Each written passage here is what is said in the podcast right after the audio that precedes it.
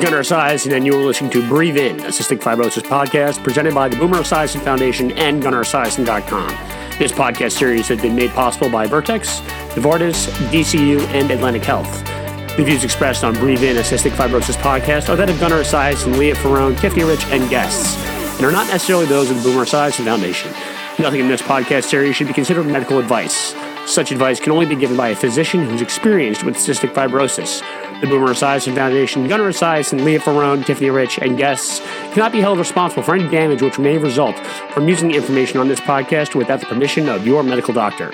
You're listening to Breathe In, a cystic fibrosis podcast.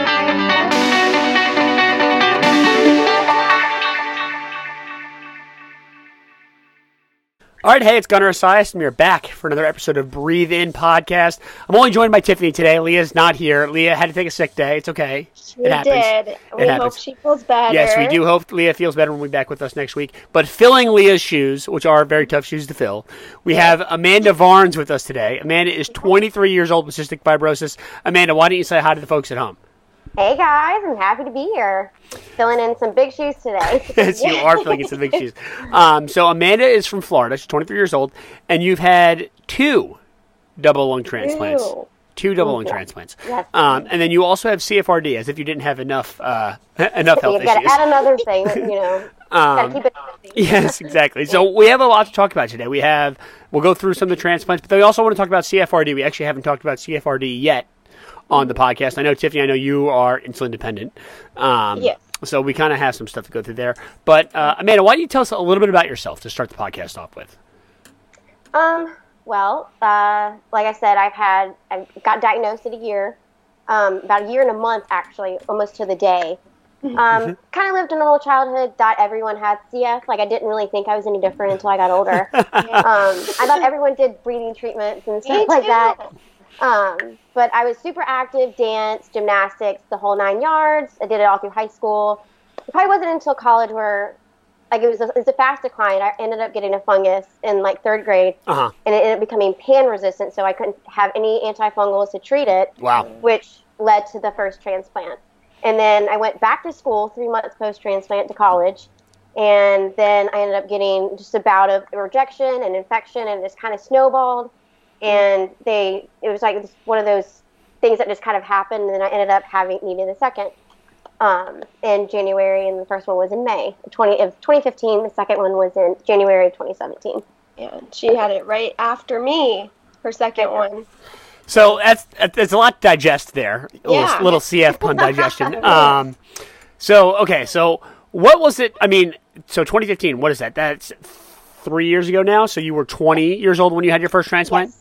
Yes. Um, wow, that's a lot to go through as a 20 year old.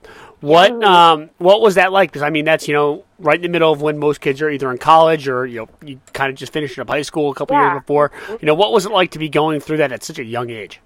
Um, well, I kind of my doctor kind of knew when the time came for a transplant that it would happen very fast, and so I started going to my transplant center after I graduated high school, mm. and I'd be, I would go back every three months or six months or so. I was you know 30 to 20% lung function, not on oxygen. And they're like, you're not in your window yet. Like, yeah. keep going. Like, I was super active, even in college.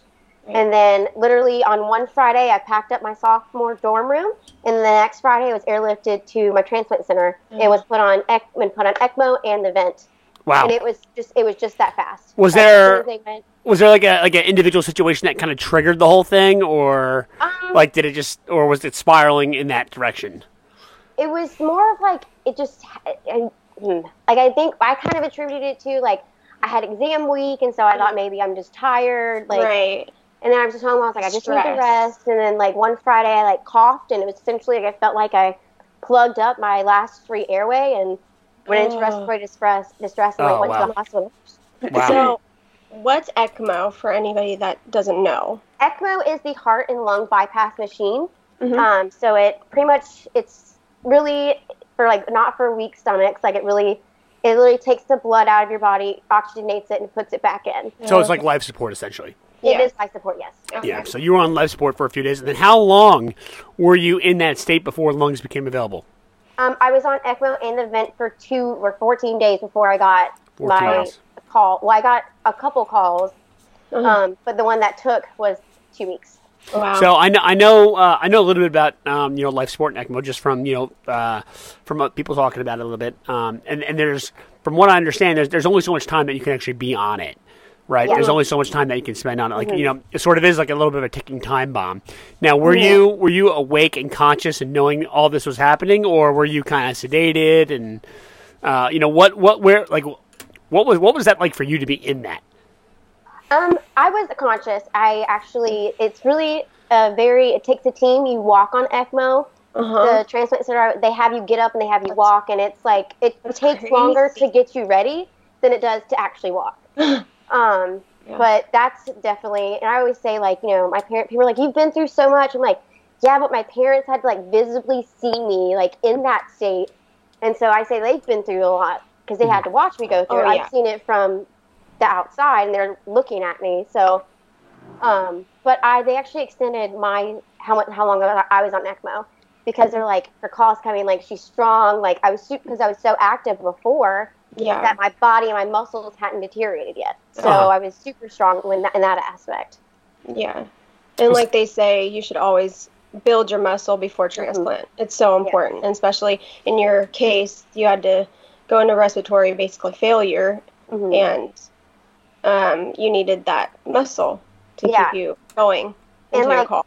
going off of that, essentially for my second, it was I was sicker going into my second because I had been so Mhm. sick and my muscles deteriorated, and I was so much weaker. Because people think, oh, you're going to be stronger going into your second. It was harder in that Right. aspect of it. Uh huh. Uh huh. So. So I mean, the, let, let's kind of there's so much to talk about. Let's go. Let's let's back up a little further. You said something a little interesting, actually. Um, you said you had a fungal infection, so that's actually something that we don't really talk a lot about in CF, right? If you even look at the cystic fibrosis registry, you don't really see a lot of uh, information about fungals on there, or and they don't really even talk about uh, fungal infections and antifungals and stuff like that. When they do talk about infections, it's kind of like just all kind of like brushed to the side. It seems like, and there's a lot of people that that do struggle with them in, a- in a really big way. So you know, I it, it I've actually never met anyone who had such quite you know uh, experience you know that you that you've had. What was that like growing up like with the fungal infection? I mean, what were you taking like? Anti, were you taking different antifungals? Were you inhaling antifungals? I didn't even know how that works. Yeah. Um, well, it, it was at first when I first found the like when they do like the cultures and stuff like that, they dismissed it as a lab contaminant because they never seen it. Uh-huh. And so Oh, wow. they're like, no, it's just a lab contaminant. Like, we'll do another sample, and it came back again. They're like, hmm. So they just did like a simple round of like antifungals. It went it, like my numbers went back up, and then it just kept on. That that antifungal would become resistant. Another one would become Mm. resistant, and then they started doing like like I would. In, I was like one of the like first few people to just like try inhaled amphotericin, yeah. which is normally a IV drug, um, Right. just to get it right into the lungs, right towards that fungus. And so a lot of it was just trial and error. Uh-huh. So it then it, it just became completely pan resistant, and that's when they're like, okay, like we need to start thinking about transplant. That would be Yeah. essentially the only way. Wow, that's And, like, That's unbelievable. yeah, yeah. And like growing up, I didn't really deal with like the typical CF bugs like Pseudomonas and all that Right. stuff because the fungus, fungus. the fungus just kind of took over all of that. So, but I mean, like I did, so I did like the classic inhaled like Pulmozyme and stuff like that. So Uh-huh. yeah, but Wow, that's it was mostly trial and error. wow. so that- you didn't have wild. any bacteria at all? Um, barely. If I did, it would be treated really fast, and it wasn't an Yeah. issue. The biggest thing was the fungus for me. Okay. That's crazy. That's I've, I've really never even heard of that. Um, That's unbelievable. So, okay, now let's like change gears. Let's go to the second transplant. Um, what? So what? What sort of led to that? You know, it sound. You know, it seems like there really wasn't a long period of time between the 2 mm-hmm. You know, Yeah. is that did? You know, I hate to say, like, did you feel like you were like a little bit of a failure in the sense that like you you couldn't keep the lungs healthy? Is that I don't you know I don't know the emotions that people go through. Is that how you felt? I'm not saying that you were a failure, but I'm saying is that how you maybe felt because you couldn't keep them healthy, or maybe felt like you got a bad you know bad set of lungs, or you know what does it feel like to be in that situation where you need a second transplant? Like, oh my god, I have to do this again. Is, is that kind of how like like what what are, what are those emotions like? it's it's super scary. Like it's I don't even know how to explain it. It was more of like a well, I don't understand why. Like I Uh-huh. Right. I'm super compliant with everything that I do. Like I I was like I've never missed a dose of my anti-rejection meds. Like why Right. did happen. Like if I needed antibiotics, I would take my antibiotics. Mhm. Like it was just one of those things. Like why? Uh-huh. And like there's not that answer why. And like my doctors told me they're like there's nothing short of you just besides not taking your meds that could cause this. It just Right. happened. Mhm. Um, and so it do you do kind of feel like you're like, well, what did I do wrong? Like what can I like what did I do to kind of put myself in the situation? And there's not. Like I was, you know, active. I did what I needed to do. I Uh-huh. Mhm. exercised and all of that stuff, which is Yeah. it's just kind of those one in a million things. I think.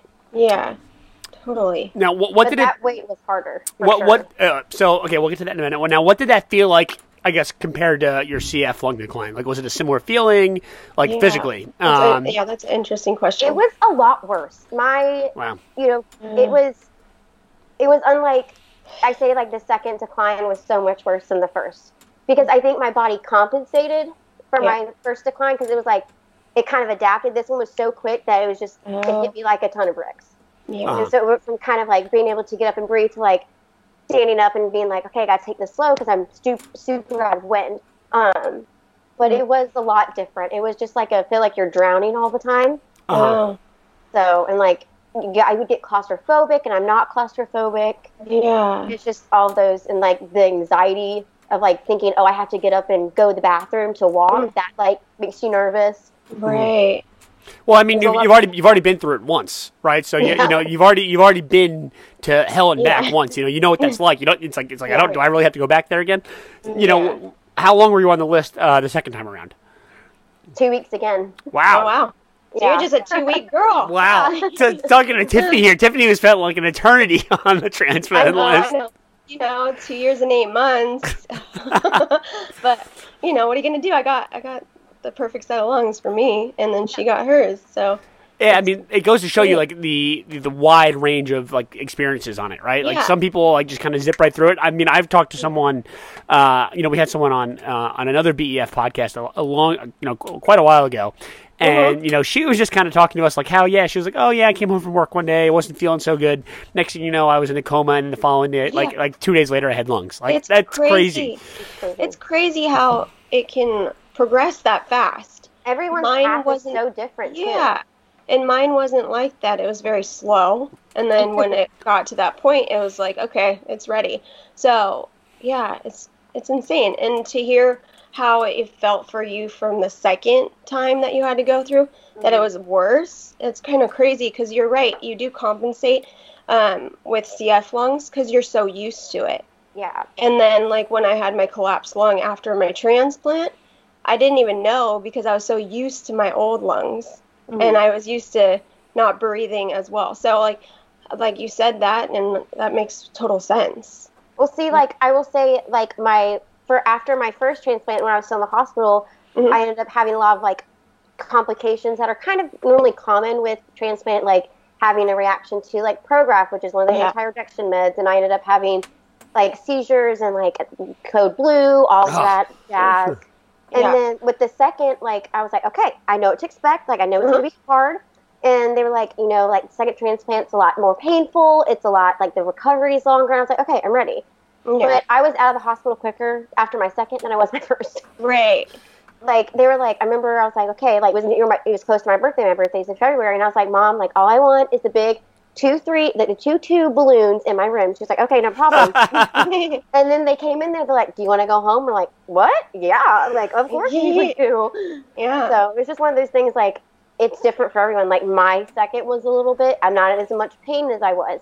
Some people have a lot of pain. It's just yeah. It's different for each person. It's ama- like it's amazing to hear you talk about it like so matter of fact. Like, oh, there's a code Yeah. blue. I was having stroke. It's Yeah, like you know, it's yeah, like yeah, yeah, Yeah, having a reaction to Prograf.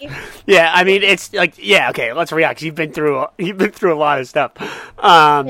Like things don't shock me anymore. like, yeah, I mean, I can hardly imagine. I can probably not be able to think of a single thing that would shock you, uh, depending after you know ha- having lived on life support. Um, so okay, now let's change gears entirely again because we haven't really talked about CFRD on the podcast here, and I, I want to know because I don't have CFRD. Um, you know, I'm not insulin dependent. Uh, I you know I do watch my, my blood sugars though. I'm, I'm pretty cognizant of it. Um, Yeah. So wh- what what is CFRD for people who may not know? Um, CFRD is cystic fibrosis related diabetes. It's not technically type 1 or type 2, it's its own category. Um, and for me, I actually got diagnosed with it um, when I was 16 because my the, the fungus I had fed on sugar, and this was at the point where they were like, we have to like cover all of our bases. Let's do the glucose tolerance test. Let's see where your A1C is, which is how they see how if you're diabetic or not. And mine was super borderline. Like I wasn't quite diabetic, but I was right there. And so they're like, let's just start you on some nighttime, some daytime, some nighttime insulin, and get you through the night and see how that helps. And then it wasn't until I got a little bit later into, I think I was about a sophomore in high school when I started doing mealtime insulin. Oh. Um, that's when I, I pretty much do insulin with every single thing I eat or Uh-huh. drink that has sugar in it. So And do you still now? Do you still have CFRD even though you're post transplant? yes, I probably will, especially now since I'm on steroids. It it hikes that sugar right up. yeah. Uh huh. Um, so, but mine's not because of mine's not steroid induced. It's, it's Actual my CFRD. FRD Yeah. because Yeah. she had it before. So I would think it would get worse with the steroids since Mhm. with me it has caused me to be insulin dependent due to the prednisone. So Mhm. um, I'm just wondering how it was to go through all that with having that fungus and then having CF and then ha- adding the CFRD to Well, it was, it was really like one of those things. Like I was like, jo- before I even had not joking, but like before I had the CFRD, I was like, I could like, a, you know, you get your blood sugar checked at clinic just to Yeah. see where it is, and like I'd have to have the nurse do it because it would freak me out to have to like inflict pain on myself. Uh-huh. And they were like, Right. but no, you have to do it at night. Like, uh-huh. So it was like, okay, well, it was one of those things like I kind of take things as they come. I don't try to overwhelm myself. And so I was like, you know what, this is just another thing. It's fine. Like we'll just kind of add it into morning. It's like brushing your teeth, you know, check Right. your sugar. So Yep. That's a, that's an interesting way of putting it. Like you're just br- brushing your teeth and checking your sugar. You know, I think, you know, y- we hear a lot of, uh, especially I, I, whenever I go to my CF family days and I'm, you know, meeting families and stuff like that, I, I talk to a lot of parents and they have kids that are either just diagnosed with CFRD or, you know, they're, they're thinking about, you know, getting the test for CFRD because they're showing the signs of it or whatever. And it, it seems like it's an enormous task for the family because it's like just an entirely different world right? Yeah. Because it's just totally different from the, the run of the mill CF treatments. But the way you talk about it, you make it sound like it was easier for you to do than your CF treatments, like than your standalone treatments in the morning and treatments at night. You know, it, does it kind of feel that way? Um, it was one Or of did it feel that way? Like, it did, but when I was at that point in my CF life, my treatment regimen was so hectic Uh-huh. that it's like, what's one more thing? Like, What's yeah, exactly. what is one more thing? was Just throw it kinda- at me.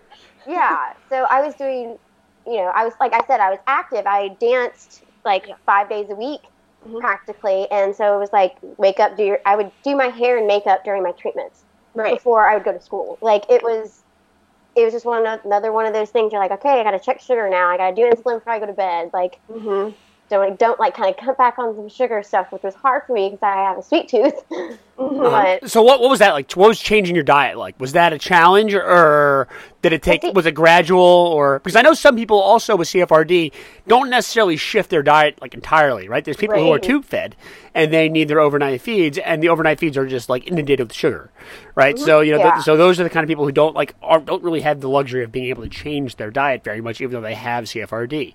Is now, did you have to change your diet a lot? Was it a big change for you? Was it tough? Um, I ate pretty well. I'm like I've always I've always eaten pretty well. My mom kind of steered me in that direction as a kid. My parents did um, because they knew you know you had CF, you have to eat a certain diet, and so it wasn't too much of a change for me. I think whenever I started, like when I did my transplant, I got my first feeding tube Uh-huh. because I wasn't the I didn't have a feeding tube at all growing up, Yeah. and so that was more of like oh we have to do check our insulin more Yeah. because of the constant tube feeds. Exactly. Um, And do, so do you still have a feeding tube?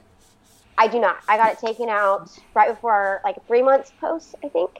Uh, post your second transplant? Yes, and Yeah. post my first. Oh, so you had it put in, then put out. The, oh my god, I can't imagine having to go through the, the G tube surgery twice. That is the worst thing ever. Oh my Oh god, my God. the So recovery bad. is so bad. You are like bedridden for a couple days because It it, hurt was- so bad. My mom's like, "You've had like a tran like I've done it the second time." They're like, "Mom's like, you've had a transplant." I'm like, "This is such a different it's so different. pain." like, It's amazing. Oh. It's me. You actually the second one that's actually like considered to be like different or worse. Tiffany also considers it to be worse too. That's like amazing Yeah. to even think that. It was. It hurt so bad. I remember laying in there. I'd had transplant. It was probably two weeks after my transplant. They put it in, and I the doctor came in. and I told him I was like, "This hurts so bad. I'm not moving." Because they wanted me to move, because you know after transplant you need to go move and stuff. There was no way I was moving. I was being stubborn. I told them it hurts so bad, I need to rest. Well, like so, they do like the NG tube before you get it, and like yes. I was like, I would not move into bed. Like my head would not turn. I like if they called Oh. me, I'd just like move my eyes. yeah, And and I was like, it was the most. And then like I got the um, Nissen surgery, which is the acid reflux surgery, oh, because they found a lot of that. Sometimes acid reflux causes rejection. So after my Okay. first, they're like, this is a required surgery, right. and that that was it was like all in my stomach, and I was like. I oh. was like, I was like, this is the worst pain I've ever felt in my life. So what what is the Nissen surgery for people who may not know? I It's a stomach wrap surgery. So Uh-huh. essentially, it wraps your stomach around itself from preventing acid reflux from aspirating into your lungs. Yeah. So it's a requirement at my center. They do this pH probe to see how much like the mm-hmm. acids in your stomach, and depending on what that number is, depends on what kind of Nissen or wrap you get. I hate uh-huh. I hate that test by the way. It's the, The probe. worst. Oh my gosh. It's No. so bad. It's so bad. ugh. you, you guys make this sound like a dream, by the way. Um, hey, but you get to breathe. Like no, you do get to breathe. that It was like such a like revelation for me after my first was like not having breathing treatments. Yeah. Like I remember I told my mom I was like I that was like with transplant like all that comes with that and like my CF regimen I was like mom like college is gonna be hard. She was like, what do you mean treatment? So I was like you know like all the best treatments. She was like you don't have to do that anymore. yeah, see? And like I just cried. Like I just didn't, I didn't realize it because it was so emergency yeah. the first time. So So now you only needed your pills and your insulin yeah, to go to college. get up, go. I'm And gonna have to get up wake and up like 45 minutes before I actually have to start getting ready. Yes. It's So- uh, it must feel like a very freeing thing to like not. I'm I'm, Tiffany, I'm sure you feel the same way too. Like you just have so much more time in your day. I imagine. Yeah, it's crazy. You get to actually go live a little, you know? You don't have to be strapped to a vest or yeah. a tube or Thanks, Mom. something like that. you know, it's um, it's a great feeling, yeah. and we're very grateful for that Mhm. for And will donors. say, a lot of people like we get asked all the time if like we still have CF. yeah, I'm like, my lungs don't, but the rest of my body does. Exactly. I still have it in my sinuses, my digestive system, and you have the CFRD. yeah, yeah. So, yeah, it's um, it's weird that people think that it's a cure when it's definitely not. It's Yeah. opposite of that. Yeah. And see, like that's kind of like my thing. I'm like, you know, I think it's transplant's amazing, Mhm. but if there was a cure, we wouldn't have to worry about it because essentially, Yeah. you're trading CF for transplant. Like it's two different. You're going on a whole different regimen of medications because you have a transplant now. So Yeah. even though our lungs might have CF, our lives have transplant now. So Got that CFN, that transplant life going yeah. on. So I, I do have a few more questions about CFRD. Um, you know, I do. Do you have uh, like an extra doctor that you go see now? Like, is there like is there a specific doctor that manages your CFRD? Yes, I go see an endocrinologist, which is the they do all like the blood sugar and stuff like that. Um, I pretty much check with check in with my endocrinologist every now and then. She kind of just checks to see how my sugars are running, if I need more insulin, less insulin, if I need to change insulins or go on any medications. Because right now I'm just on um, mealtime insulin and then a long acting nighttime insulin. So I'm not taking any di- like diabetes Uh-huh. pills or anything like that. Do you, Um, um, that? do you carb count? Is that how you do your? I don't. I just do a set unit depending on how high my sugar is. Okay. Okay. So when you say carb count, Tiffany, for people who may not know what that is, like explain what that process is, and So then and then Amanda, you can like say what you Yeah. do in comparison to that. So with um, my diabetes that I go off of, I do one insulin unit per 15 grams of carbs in that meal. So if I had a meal that had 45 grams of carbs in it, I would take three units of insulin. That's how you carb count. Okay. Yeah. See, I've never carb counted, so that's Okay. a different perspective for me. Like, what I'll do is I'll check my sugar before I'm about to eat, and if it's over 200, Uh huh. if it's like 200 to 250, you just add one unit depending on what like you're staining like your my set one is like eight units per meal, depending on how high my blood sugar is. So if it's Okay. under 200, I'll just do eight. If it's over 200, I'll do one, and then 250 up, two, and so on. So it goes up by 50 is how many Oh. we kind of decide how many units it is. Yeah. But if it's just under 100, I mean, just under 100, I'll do um, under 200, I'll just do my regular eight units. yeah, So. makes sense. But one thing too is like we have to be careful about like exercise can also make your sugar drop, and that's the worst feeling ever is having Yep. a low blood sugar. Oh, it is. And I want to eat everything. I don't know about you, but whenever I get a low blood sugar, I want to eat every single thing in the pantry. I make, yeah, I literally make pasta. I go, I find some pizza or I find cookies and I just eat it all and then my stomach gets mad at me. But Yeah. then my sugar's fine. so yeah. it's You're like, it's like catch 22. Okay then, yeah. like I'll like, I always have like little bottles of apple juice in my fridge, Yeah. or like I'll have like where there's caramels in my purse in case I'm out Uh-huh. and it drops. Mhm. Um, but literally, I'll like chug that juice and eat some caramel and like, okay, I feel better. And then like two hours later, I'm like, oh great, my sugar's high. Right. It's just a roller coaster and Yeah. it doesn't stop. And like my boyfriend has type 1, so that kind of helped me learn about diabetes before I Mhm. even had it. So that I knew all about like the sugar highs and lows and stuff. So I was able to kind of learn before yeah. I had to do it, which helped a lot.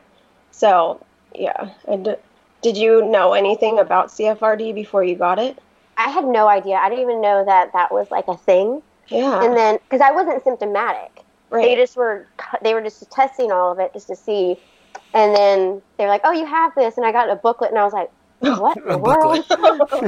yeah, they always give you booklets for stuff. yeah, I always love how hospitals like manage that. Like they give you like there's either like some sort of like critical information or like you're coming out of surgery and they're trying to tell you something. Like you're either in an anesthetic haze or you're just like totally like ridden with anxiety or stress. And like yeah, I'm absolutely not like digesting any single thing you're telling me right now. Like like none of this is being absorbed. It's going in one ear and right out the next. Like that, Right. it's like they always manage to tell you like the the things the worst possible Yes. moment. Mm-hmm. Like I had um, a central line place the other day, and I guess they told me how it went before I came to. You, my mom was like, "Like, how'd it go?" I'm like, "Oh, I guess it went fine." She's like, "They didn't talk to us. Did they talk to you?" I'm like, "They did. I don't remember." exactly. Yeah, They but it's that. I mean, that's exactly the thing, right? They like it's just it, it's all like just the part of the machine, right? And you're just Yeah. kind of in there and you're stuck, and you kind of just like are at the whim of whatever they decide to do. Yeah. Um, that's pretty funny. That's uh, that's actually really funny. Um, so now, where, where are you at now, Amanda? Like, what what are you what are you doing now? Well, I just moved to Florida. My dad was in the Air Force. He retired. So we're actually originally from Florida, but we've lived in Virginia for the past 13 years. Um, and so he got a job down here, and I actually got a job with his com- with the company he works for too. So dad and I will be doing the father daughter working duo thing. Um, but he works for a, a jet aggressor. Um, they contract like um, jets for like the military to help train with from like other countries. So like the Wow. the enemy jets. So I'll be doing like purchasing the parts for the jets, Oh, cool. Cool. which is like I'm normally like a hair and makeup girl like Tiffany knows, and now Yeah. I'm be working with jets. So Yeah, quite the that is quite the career change for you. Um, Yes. But if, if anything's perfect, I mean, I'm sure you'll do great. Um, you know, I, I think uh, you know moving forward here, you know, we're, we're sort of running out of time a little bit. You know, what what do you sort of um, you know, what do you do to manage your health? Like, how, how do you stay healthy? That- That's Well, why I guess I kind of like one of my thought exercise. questions. Exercise. I cannot like reiterate this enough for like CF patients and post transplant. You gotta exercise. You gotta move. You gotta hydrate. Like all of those important things. Like I'm always drinking water, and I try to almost every day. I do two miles on the treadmill. I make sure I'm always moving. Always. Because like even when you feel bad, that's when you need to move the most. Mhm. Yep. You gotta keep the lung, the air going through those lungs. So Exactly.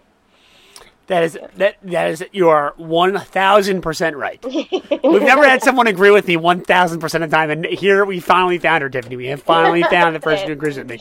Um, okay, so we're just about done. We always like to give you the last word, the guest the last word. What is uh? We'll ask for a lot of advice from you because you've been through a lot. Yeah. Um, we always like to ask for some advice from uh, from our guests. So, um, first, what would you say to somebody who is just diagnosed with CFRD? What is your advice for that person or for that family? Um, just first, take a deep breath. It's gonna be okay. It's one of those things you're overwhelmed at first, but honestly, you've been through the worst as far as CF wise. Um, just to kind of do what your doctor says. You know, if you need to cut sugar out, cut it out slowly. Don't cut it out cold turkey, because I feel like that kind of that would freak that would freak me out. So it's one of those gradual things, or you switch it with fruit because that's a, more of a natural sugar. Um, but just to kind of just take a break, just take a breather, because instead of just like being super anxious about it, which is super common, I know it's easier said than done. Mm-hmm. Uh, but yeah, just to take that moment to be like, okay, all right, here's what we're being dealt. This is the hand we're being dealt. Let's just yeah. take this one step at a time. Exactly. And yep. then that's great advice. Um, and then second piece of advice for someone who uh, has had one transplant and is now maybe going towards a second, right? I'm sure that's a very difficult time. May feel a little lonely. What What do you want to say to that person? That you know you're not a failure. That you know those lungs are they got you to mm-hmm. where you're going to be, mm-hmm. and just to think about that, you know, I think about that that waiting time between my first and my second. I just thought about my donor and like where they're going to be, what are they doing? Like I'm, you know, hoping that they're having a great time with their family, a great Thanksgiving because it was kind of near that time for me. Um, but just to know that your team, your doctors have got you. Like you gotta just be calm because I was very anxious, yeah. and you are going to be anxious because you can't breathe. Right. And so just to kind of you know, just to calm your mind, know that you're going to be okay, and know that that your doctors have got you. Because I really leaned on my team to get me there because I was very scared, and you're going to be scared, and you, that's okay. Yeah. So. That is, that is great advice. Well, thank you, Amanda, so much for joining yeah. us. Um, this yeah. was a great interview. You got an awesome personality, despite all you've been through. The fact that you have a, the fact that you have a smile on your face says a lot about you. Um, so you know, I think uh, you know, just absolute tremendous guest. Um, thank you, Tiffany, for finding her. Yeah, well, um, she's one of my transplant besties over here, so kind of funny. and we love makeup together. We talk about it all the time. So that is something I don't agree with. Exactly. Tiffany, Tiffany, I don't. Tiffany, I don't have that connection. If you were wondering, you're not like swapping like makeup. No, like, no, sad, together. Sadly, we aren't. Sadly, the lip gloss or anything. The highlight. He needs a highlight on fleek in this camera, though. yeah, I do. I do. Um, okay, well, uh, thank you so much again, Amanda. Uh, Tiffany, where can people find us? They can find us on Instagram at breathe underscore in underscore pod, and they can go to iTunes and SoundCloud and gunnaresiason.com to listen to the podcast. And if you're on iTunes, give us a five star rating, especially for Amanda here. Yes, five stars for Amanda today. Five been, stars for Amanda. Like she's been through hell and back, like Gunnar has said, and I think she deserves it. So give us a five star. And um, if you want to email us, you can email us at breathe underscore in underscore pod at esiason.com. Esiason.org. So oh, close, you almost had it. Well, oh, I Breathe underscore in underscore pod at esiason.org. Oh, I was rooting for you. You almost I, had it. You know what? I did pretty well. You have to give me that. That's like blowing a game in the fourth quarter. Ah, oh, man, I can't believe that just happened. Amanda, you just witnessed a train wreck. um, uh, that's it. Amanda, have you given us five stars yet? I I have. You have given us five stars. I have. Wow. See, how about that? How about that? I've been following y'all for a while now. So yeah, see, see, there you go. Amanda has given us five stars. Everyone else has to now give uh, five stars for Amanda. Well, thanks, guys. Thanks again for joining us. Uh, we will be back again next Thursday. Uh, I'm Gunnar Esiason. That's Amanda Varnes. And, of course, Tiffany Rich. We will see you later. Bye. Bye.